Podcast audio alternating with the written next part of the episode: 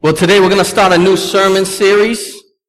It's going to be entitled The Sermon That Turned the World Upside Down. So we realize as we meet here by faith to worship a God we can't see, that this is not what the world does, right? When I say the world, I mean just the system of this world that lives according to what you see, the pride of life, the pride in possessions, um, lives for earthly fame, power, and glory. It's not natural, natural, according to this world, for a bunch of people to get together and worship a God they can't see. That's a little upside down according to the world, right? But the reality is there is a God who we can't see, who gave his son to, to live a perfect life, to die a perfect death, to rise again for our justification. And there's a whole kingdom that is invisible to man invisible when the saints of God come together to worship a holy and mighty and awesome God. Amen? The thing is, this system has different principles also. There's different principles. So in the world, what do we want to naturally, even us, let's be honest, what do we want to teach our kids? Someone hits you, you better hit them back. right? We get our lessons from the mafia instead of the Bible. Like my father-in-law once in a while is just like, he'll say something like, keep your friends close and your enemies close. They'd be like, that's in the Bible, right? And I'll be like, no, that's in Goodfellas.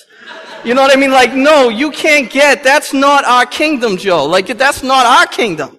Our kingdom is we gotta turn the other cheek. Our kingdom is gotta pray for those who spitefully use us. Our kingdom is we serve, we love, we follow a king, a homeless savior who gave his life while he was rejected and despised by this world. You understand how that's totally upside down? The Messiah comes and he doesn't say, he doesn't come he doesn't say, kiss my ring. He doesn't just sit and wait for people to come and get the, what people would consider the highest tier job. He comes to a place that you would call Lynn, right? Nazareth. That's the Lynn of our place, right? He comes from there. He works in a trade as a carpenter. Right? If you're the son of God, if you're the word become flesh, do you pick carpentry? I don't care how much you like framing it out. When it gets hot, you're like, man, I should have went to school. Right? He chooses a job as a carpenter. He says, I didn't come to be served, but I came to serve you. I didn't come, I came to lay down my life. Do you understand? This is all upside down according to the kingdom of this world. And this is so important for us to understand because our life, our behavior, our beliefs, our principles should be different than those who don't believe. It's upside down to this world, but it's right side up when it comes to reality. One of my favorite theologians, preachers, and writers is John Piper. And he was doing maybe a seminar, just a conference, or he was preaching. And um, one of the young men asked from the congregation, they were doing a time of question and answers. He said, Don't you think that Christianity is a crutch? Right? Don't you love that guy you meet? It's only people with problems go to church. Come on. I'm here, you're there. Go to church. If that helps you, do it. You know what I mean? So the dude asked, don't you think it's a crutch for people to go to church? And you'll be amazed by John Piper's answer, and it's the right answer. He said yes. You know why? Because we all are spiritually disabled. We all are spiritually handicapped. We all are emotionally handicapped. And some of us are, some of us are physically handicapped. Have you ever looked at someone with a crutch, with a broken leg and said, why does he have a crutch? What's wrong with him? I would rather watch him stagger around, right? I'd rather watch him crawl around. What's wrong with him? Just walk around without that crutch. You say, no man, you got a broken leg. You better get a crutch. So you can walk rightly. It's the same with us. You better get Jesus. You better find the gospel. You better put your faith in God if you want to know rightly, be rightly, walk rightly, and be made perfect by the person and work of Jesus Christ. The secret is everyone's messed up, just some people don't admit it. Right? Some people have this costume, this facade, and they use other things to numb the pain. They use other idols and they worship other things. But we all are broken without God because we were made to worship and know God as image bearers. And when we don't have God, we're unsatisfied ultimately. We're broken eternally. And we need Jesus. All of us. I'll say this as your pastor. I'm a broken man. I'm nothing without Jesus. I'm hopeless without Jesus. I'm helpless without Jesus. I can't even walk or breathe or get up today if it was not for God. And that's what we need to hear today. Blessed are the poor in spirit. This is where Jesus starts. For theirs is the kingdom of God. Blessed are those who are helpless and say they need help. Blessed are those who recognize they're sinners and they need a holy God. Blessed are those who say, I can't even walk without God. I need you. I can't even see without you. I'm blind without you. I'm hopeless without you. I'm crippled without you. Blessed are the poor in spirit, for theirs is the kingdom of heaven. So let's dive right here, in Matthew 5, 1 through 3. I pray that, I pray that people are encouraged today in the gospel. Because your God is a gracious God. Your God is a loving God. Your God is a patient God. Your God is a God who laid down his life for you. I want you to hear that today. While you're eating your ribs this afternoon, I just want you to be all jacked up with the gospel. You know what I mean? So let's turn to Matthew 5, verse 1 through 3. and this is the beginning of the Sermon on the Mount. He said, seeing the crowds, he went up on the mountain. And when he sat down, his disciples came to him. And he opened up his mouth and taught them, saying, Blessed are the poor in spirit, for theirs is the kingdom of heaven. So let's start that with just that first part of the first verse when he says, seeing the crowds. What was happening was Jesus' fame was starting to grow. Not only was he the best preacher to ever walk this earth, his preaching was partnered with his power through healings, through miracles, through signs and wonders, through exorcisms. So he would not only get up here and preach, and I would be like, no one's ever preached like that. No one's ever preached with that authority. No one's ever preached with the power of God, the Holy Spirit like that. But he'd finish off his preaching and someone would get up and walk. He'd finish off his preaching and the blind would see. He'd finish off his preaching and cast out demons and people were liberated. He'd finish his preaching and signs and wonders were done. His fame was spreading. Word of mouth, no Twitter, no Facebook, no emails. People were seeing each other in the streets and saying, have you heard of Jesus? And if you haven't, you better go hear him preach and you better go see him perform signs and wonders because he's like no one you ever heard of or have seen before. So the crowds are coming. The crowds are full of, they're diverse. So our crowd today is probably diverse. There's probably some of us who believe in Jesus, right? We follow Jesus. There's some of us who are seeking and saying, I'm sensing a calling that there's more to this life. I, I want to hear about Christianity. I want to know and hear about this God. I want to hear about Jesus. You know? There's others who came and you're opponents of it. You said there's free ribs today. I don't like it, but man, I'll, I'll come and listen, right? So it was a diverse crowd. People who believed, people who are singing and seeking, maybe singing, I don't know, and opponents. That's the crowd that made up Jesus' crowd. So the disciples came in close. But there were people here saying, what's going on with this famous Jesus who's doing all this? I need to hear him preach for the first time. And then there were people who were opponents who actually would say, man, we gotta get this guy killed. We gotta get him crucified. He can't be doing this. So, I love when a church is made up of like that. I love when there's believers, there's seekers. I love a few opponents. I love a few good looks while you're preaching. Like, what's wrong with you? Why are you saying that? That's good and healthy. And so, I want us to hear today the, the people who believe I want you to be encouraged and challenged and mature in your faith um, as you hear these words. To the people who are seeking, I will encourage you to keep seeking, keep looking, because Jesus is the answer. The gospel is the truth, and there is a God who is love and who gave his life for you. And those people who are opponents, I got nothing to say to you. Nah, I do. Keep seeking too. I'm messing around. I was gonna say crucify me, but that felt weird. You know, so I had to stop for a second and say, you're getting weird up here, Joey. You don't get, don't get weird, okay? All right. So, seeing the crowds, they went up to the mountains. So it's important. Brian told me he had to leave before. He's not an opponent, and he's not leaving right now. So he told me, Joey, I gotta leave halfway through. So, someone bring him some ribs home. And so, I want to set the scene for you in Galilee. So, if anyone's seen some pictures of the topography in Galilee, you see that there's hilly areas and then there's plains. What these places would act like, because they had no microphones back then, they would be like natural amphitheaters. So you wouldn't even need a mic. If you stood at the bottom of the hill or the top of the hill, you could get a crew of thousands of people and they could hear you speak because they had no sound systems. One guy said he went to what believes They believe they know the historic site, and it could be, but the scripture doesn't tell us. They built like a church there, and they have the historic site. So they have the tour guides go there, and the guy said he could hear the tour guide talking when he was up close. Then he went like 70 yards away, and he could still hear him clearly, and the guy wasn't screaming or yelling or anything. So that's what's going on here because Jesus gets on that hill, the Sea of Galilee there, that's helping the cause. It's kind of the setting with this national, um, natural amphitheater, and he begins to preach. And he begins to preach sitting down. Now I used to make fun of people who pra- preach sitting down. Like, what's wrong with him? Why is he sitting down preaching? You better get up and move around. I didn't know they were following the model of Jesus. That was my fault. Now I'm not saying he, he, uh, sat down every time he preached. But when he started this sermon, he went up to the hill or to the bottom of the hill. Some people, there's some conflict there with theologians. And he sat down. So that gives you a little his personality. He's just, he's laid back at this time. He's, he's about to teach about the kingdom of God. He sits down and he opens his mouth and he begins to teach. And he preaches a message that turns the world upside down. It's so revolutionary, so contrary to what everyone has ever heard in their life we say only the strong survive. He said the weak do.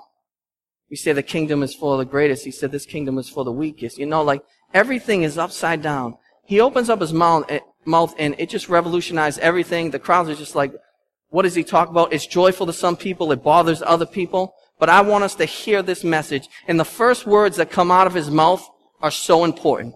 The first words that a preacher says, the first words that the Son of God says are important. He chose to start with this in his sermon. Blessed are the poor in spirit.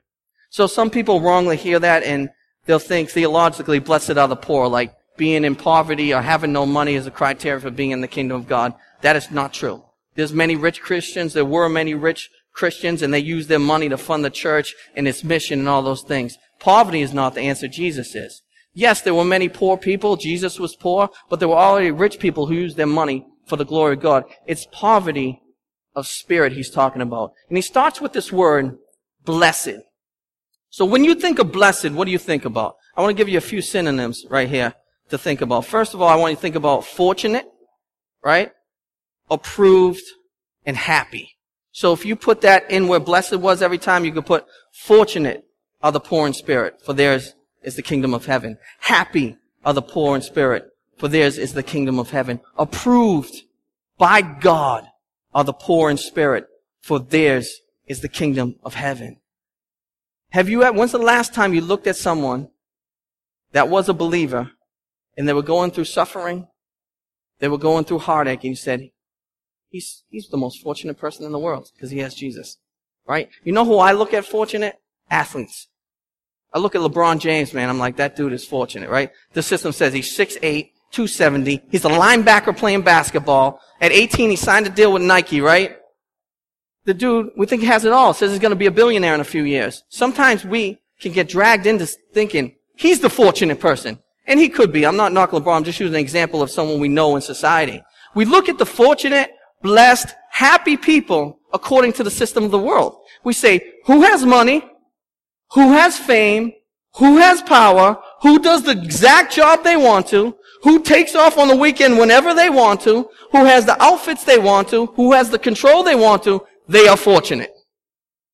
When's the last time you looked at yourself and got up in the morning and said, man, I'm poor in spirit. I'm blessed. I'm approved by God. Look at yourself over there. Just all approved by God. When's the last time you did that? When's that time we walked by someone getting the coffee in the back said, you're fortunate, brother. You're poor in spirit. That's how we have to look at it. We are blessed because God is ours, because Jesus is ours, because we are part of the church, because the Holy Spirit is ours, because the future is ours, because eternity is ours. You are the most fortunate and blessed and should be the most happiness, happiness and happiest people the world. You are approved by God and you don't have to work for it because everything that Jesus did. How much does that change your attitude? No more we coveting other people who we think are fortunate. We're saying we should be the ones to be desired be like because God has died for us and He has awakened our hearts to the truth of the gospel. We have everything. If we have Jesus, we are blessed. So think of that as we think. Now, blessed are the poor in spirit. I'm just using another quote from John Piper. because I just thought he hit a home run when he did. He just analyzed this whole thing right here. So some of us might ask ourselves, what is poverty of spirit? What does this mean? Blessed are those who have poverty of spirit. And he gave some helpful thoughts. He said, it is a sense of powerlessness in us. Those who are poor of spirit say, I don't have the power in me to do this. What does the world teach you? Look inside of you. You're so strong. Unpack the glory. God says, the poor in spirit who see this, you know what's in there? A lot of stuff that's not good. Right? He says you are powerless. And when you recognize you're powerless, then you will have true strength because it's found in God. Do you hear me? That's what God reveals. That's what the Bible reveals. That when you realize you're powerless, that's where your true power lies. Secondly, he says, it's a sense of spiritual bankruptcy and helplessness before God. So true. We'll get a little more into that. It's, it is a sense of moral uncleanness before God. It's a sense, man, I'm a sinner. When you stand before holy God, I'm constantly saying it. People like, he says he's a sinner too much. That's the gospel. That we rejoice in the fact that we are a sinner because God was perfect. I ran into a guy down the street. He was from an old church I went to, and we were coming out of Brothers Deli, and I said, "Hey, how you doing?" He said, "Yeah, I'm doing good, man. It's good to see you. How you doing?" And he asked about the church. I said, "It's doing good." I said, "We're all just a bunch of sinners figuring it out because the gospel comes in." He, I was like, I, I said, "You know, right?" He said, "I used to be a sinner." I said, "My fault, though. My fault. I didn't know you were walking pure and blameless." I didn't know you had this thing down. Every attitude, every thought. You don't get mad ever. Like, you're perfect. Like, we got to set up a shrine here for you. He said, he looked at me dead serious, like, don't you say I'm a sinner. Used to be a sinner. You guys can work through that stuff. I'm over here, just holy. And I was thinking, man, that, that ain't poor spirit, brother. Like, you ain't, are not ever gonna get to a point where you are sinless in this life. Does that mean we go on sinning and we have a license to sin? No. But that means when you fall, God's grace is there to pick you up and strengthen you. That's what that means. Poor in spirit says, yes, I'm a sinner. From the pastor all the way through, we are sinners. That's why we come here to glory in Jesus who was sinless. That's the gospel. That everyone's bad. There's only one who was good, and that was Jesus. And that creates, that, that changes your whole life. You're not in here, like what happens in churches sometimes is like, we're the good people. They're the bad people out there. No, we're the bad people too. Jesus saved us. He changed us. He gave his life for us, and we're good because of Jesus, not because we're perfect morally. That's the gospel. And that will change the way you evangelize, the way you wake up, the way you read the Bible, the way you know the gospel, and the way you know God, because that's the truth. And that's what Jesus preached in the Bible. reveals. It is a sense of personal unworthiness before God when you see God's value. It is the sense that if there is to be any life or joy or usefulness, it would have to be all God and all grace. This is one of the greatest things I get to say as a preacher, right? Preaching the gospel is encourage people that there is no joy outside of God. There is no joy without the gospel. You can have moments where you think that you're easing the pain and having joy, but that comes to an end. With God, it is eternal satisfaction when we are in the gospel and in Jesus through the person and work of Jesus. He's the only one that can make you happy. You know, I feel good that part of my vocation is calling people to the reality of God because life's a change when people realize that truth.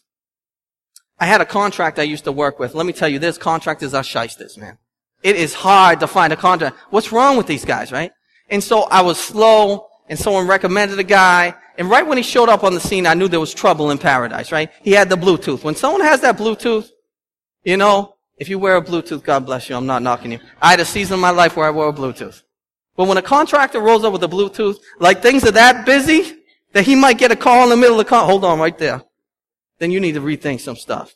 He showed up with the Bluetooth, perfectly iron jeans. The man had a beautiful head of hair. He gel it just perfect and had that Magnum PI mustache that these 80 brothers won't let go of. So he had that, and he just looked all put together. He kind of had a strut up there, and I said, this is not good. I said, I, I know a shyster when I see him. He rolled up, and he showed me the job, and I said, man, I shouldn't do work for this guy, but I need to play the game and just stay ahead of him with checks because I need the money. So we're doing the job. Will you believe he wrote me that first check? I've never seen a man write a check more confidently in my life. Joe, you come over here. I'll write this check for you right now. The pen, how much you need. He writes that check. He gives me the check. Thank you for what you did. I'm about to go on vacation next week. I go to the bank. Bounce. Right? Second check. You right here. I got money. I'm taking care of you. You're alright. Take this check. Bounce. I said, this can't be real right here. I mean, usually it's about three checks in, then they'll bounce one on you. They want to get the foundation laid before they start messing with you. This dude started bouncing checks right out the gate. So I'm meeting him on the corners for cash. It was just a fiasco. It got to the point at the end where I'm just trying to stay ahead because I had a few jobs going with them that I had to, if I got out, I was losing money. I was saying, can you write me a check? I'd get that check and I'd take off to the bank. One time, I got the check. It was, should have been the final one and I was just done. I go the check. It was bounced. He had no money in there. He was bankrupt. He was writing me a check with confidence. And the bank was down the street. And there's no money in the bank. Do you know some of us do that with our own lives? On the outside, you look like you have it together. You're writing checks. You're acting like you have life together. You're signing with confidence. If people ask you, everything's alright.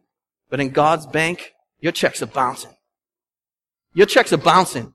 You're writing your checks out and you said, I've done this much good works. This gotta be good in God's economy. This gotta be good.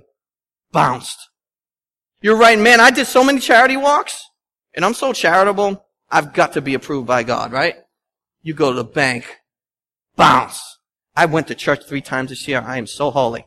Holy. Bounce, bounce, bounce. We are spiritually bankrupt. We have nothing to give God but our sin, receive His grace, and have faith. And that is poor in spirit. When you realize your helplessness, you realize that no matter how good you are the rest of your life, you cannot be approved by God. Then your deposits are gonna matter. When you realize no matter how many times you walk this late, no matter how good the causes are, you can never walk enough to be approved by God. Then you understand what poverty of spirit is. That all the work was done by Jesus. And it's all His grace. All day, every day.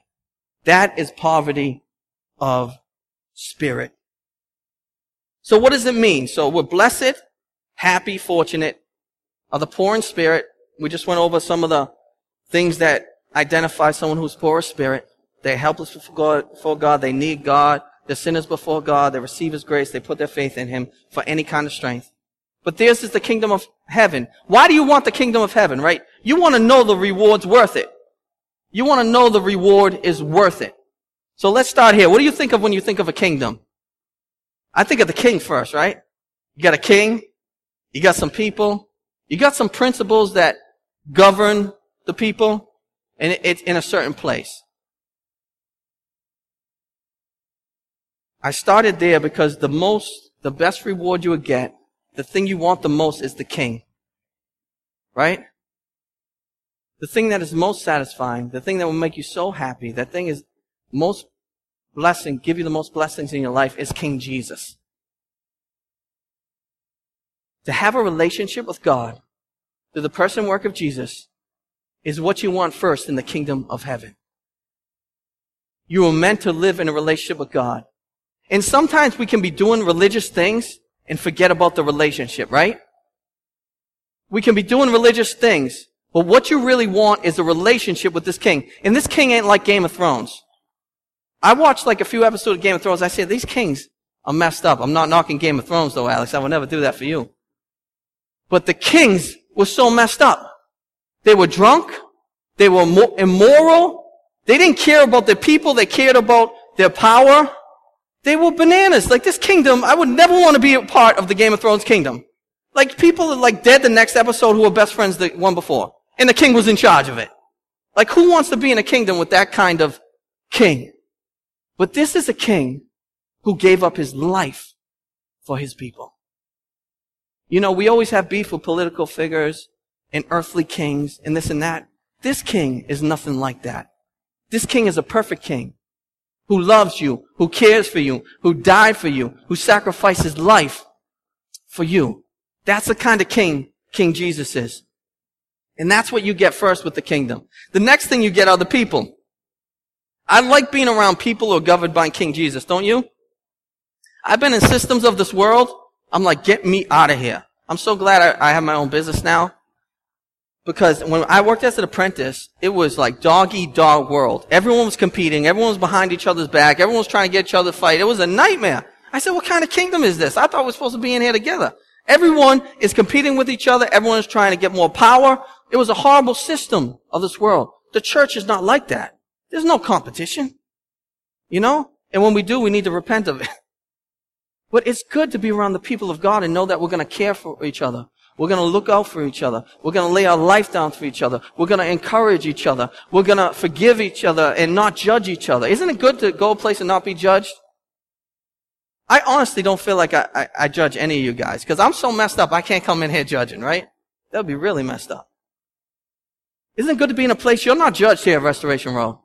At least say as the pastor, I'm not judging you. I'm calling you to the gospel. It's good to be in the kingdom like that, right? You're not judged how you dress. You're not judged how you talk, how you act, what you do.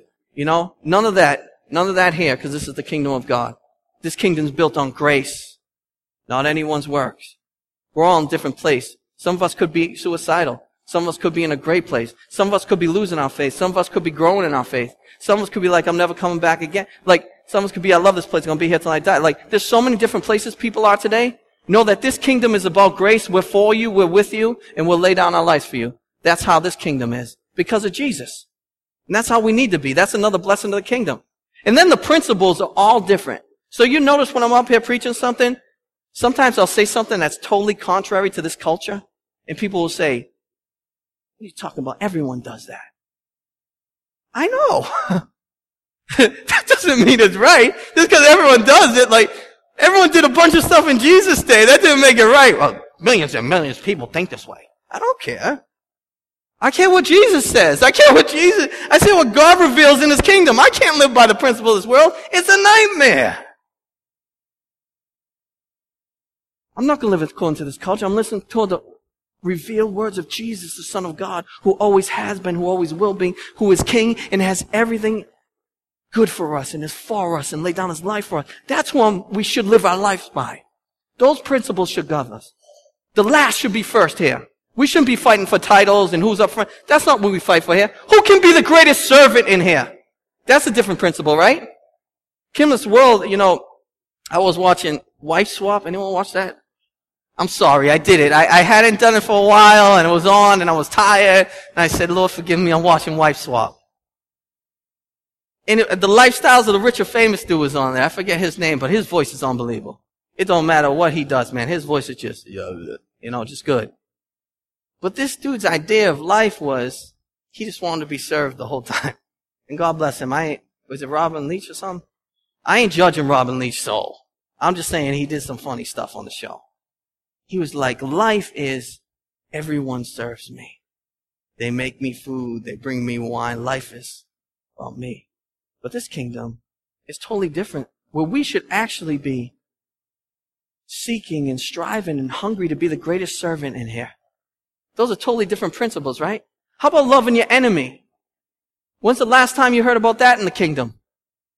That's one of the hardest ones. How about praying for your enemy? That's what Jesus. How about someone smacks you in the face? Who's turned the other cheek in here? Some of you should because you haven't fought in years and you'll get beat down. How many people it's natural to you to turn the other cheek? But that's what we should be. We should be the most peaceful, loving, caring, gentle people in the world. That's what this kingdom is. And where is this kingdom? See, you notice in the Beatitudes, if you look at all of them, the first one, blessed are the poor in spirit, says, theirs is now present tense. And the last one says, blessed are those who persecuted for righteousness' sake. Theirs is now the kingdom of heaven. It's sandwiched in there. That's how the Beatitudes are sandwiched. The rest are, blessed are those who mourn for they shall. Or blessed are those who peacemaker for they shall. So it's a, a future tense. The kingdom of God is both now within And is a future realized thing upon the return of Jesus? So the kingdom of God lives within you now through the power of God the Holy Spirit. All of us, God is working in us to transform us, to make us more like Christ in this world for the glory of God. So we can turn the other cheek. So we can be lights in this world. So we can be sanctified. So we can bring glory to God. Because you can hear these Beatitudes and what they should do, they should make you feel helpless. Like if I said that you were called to grow in a place that you turn the other cheek and get smacked in the face, you should say, I, I can never do that. That can't happen. But I say, yes, you can because the kingdom that lives within you can change you in ways you never thought. I just said, pray for your enemies. You said, man, I'll pray for those people I like. I ain't praying for my enemies. You should feel helpless. But when you're poor pouring spirit and saying, God, I need help. Help me to pray for my enemies. God can change you and give you new heart affections, new desires, new behaviors, new thoughts, and you can actually pray for your enemy. He can change your heart in those areas. There's some people that hear things and say, I can't do that. I can't change. I can't be holy. Yes, you can because the kingdom of God is within. You guys hear me? That's a lie of this world that you can't be changed and transformed by the power of gospel. Because your heart, your mind, and your life can be absolutely changed. Some things the gospel do to does to us and the kingdom of heaven does is you can be absolutely transparent about your sinfulness and your brokenness and your need for God. Like once in a while I check myself because I'll be out to lunch with someone. I'll be up here or just be in conversation and I'll share an anxiety or a struggle or a past sin or whatever. I'll share it and I'll be like, should I be doing that as a pastor? Shouldn't I be real holy up here? I'm holy by the work of Jesus and God is sanctifying me and growing me areas. But if I get up here and act like I have no struggles, act like there's no anxieties, act like I'm not struggling through my own sins in my life, my own attitudes, that's going to create a culture where we're all going to put on costumes to each other. And we've all been there, right? We've all been there on Sunday morning in small groups. Everyone shows up. How you doing? You're not that happy. You are not that happy. You don't even want to be here. you know what I mean? Like, we have to, no one has to put on these kind of costumes here. Some days you get up, you don't want to come to church. Come anyways. You think I feel like coming every Sunday morning? Come on now. And I see dudes driving by with golf clubs just like, you missed it, dog. You missed it. I'm like, what's up? What's up? Go to church again? Of course, I love it, but my flesh battles sometimes home group, Bible studies, do another message, meet with, like what, I, I love it and I enjoy it, but my flesh once in a while is just like, Joey, there's happiness on another road. You know, like you're a gifted man. Go use it for money and pleasure in yourself. Stop this stupidity. You don't think I go through that? That's honest. But the kingdom of God within me, the gospel, the calling, the love for you guys, the love for God doesn't let me do that. But I go through those same struggles. You guys need to hear that because you probably go through the same struggles too. That's important. But our identity is in the gospel and it's the kingdom of God, so we don't have to hide behind facades or costumes because we are who we are. God is who He is and He has changed us. Ours is the kingdom of God. We are the most fortunate people on earth. The gospel is free. Can you imagine this? What a nightmare if we had to work for salvation. None of us would make it. That's horrible news. People get up there and preach that. You do this, this, and this, you're in. Say a few of these and come on over. No. That doesn't help. What helps, what did help eternally is Jesus. And we, our identity in the kingdom of God, we can be blessed because we're poor of spirit. Because we say we are broken. Because we say need help. Because we say we need each other. Because we say we need God. For ours is the kingdom of heaven. And the final thing I want to say here is, if Jesus opens up like that and says, blessed are the poor in spirit, for theirs is the kingdom of heaven, he's excluding some people, whether we like it or not. If only certain people get into the kingdom of heaven, that means some people are not in the kingdom of heaven. That's the truth of scripture. There are some people who will never be poor of spirit. And if you're someone who is prideful and does not need God, I'll say, You don't need forgiveness. I need Jesus. I really want you to listen to me right now. I need you to hear this. This kingdom is for the poor in spirit. Every man or woman has to come to a place where they say, I'm nothing without God. I'm a sinner in need of a Savior. And I need the gospel. If we don't come to that place, we're not in the kingdom of God. That's what Jesus taught. It is the foundation not only for the Sermon on the Mount, but for relationship with God. Unless someone is broken in that way, you cannot know God. So I encourage anyone here, I don't know who believes and who doesn't, I know some of you do. Put your faith in Jesus. Be broken and transparent before God. Be ushered into this kingdom by the grace of God. For the poor in spirit, theirs is the kingdom of heaven. Amen?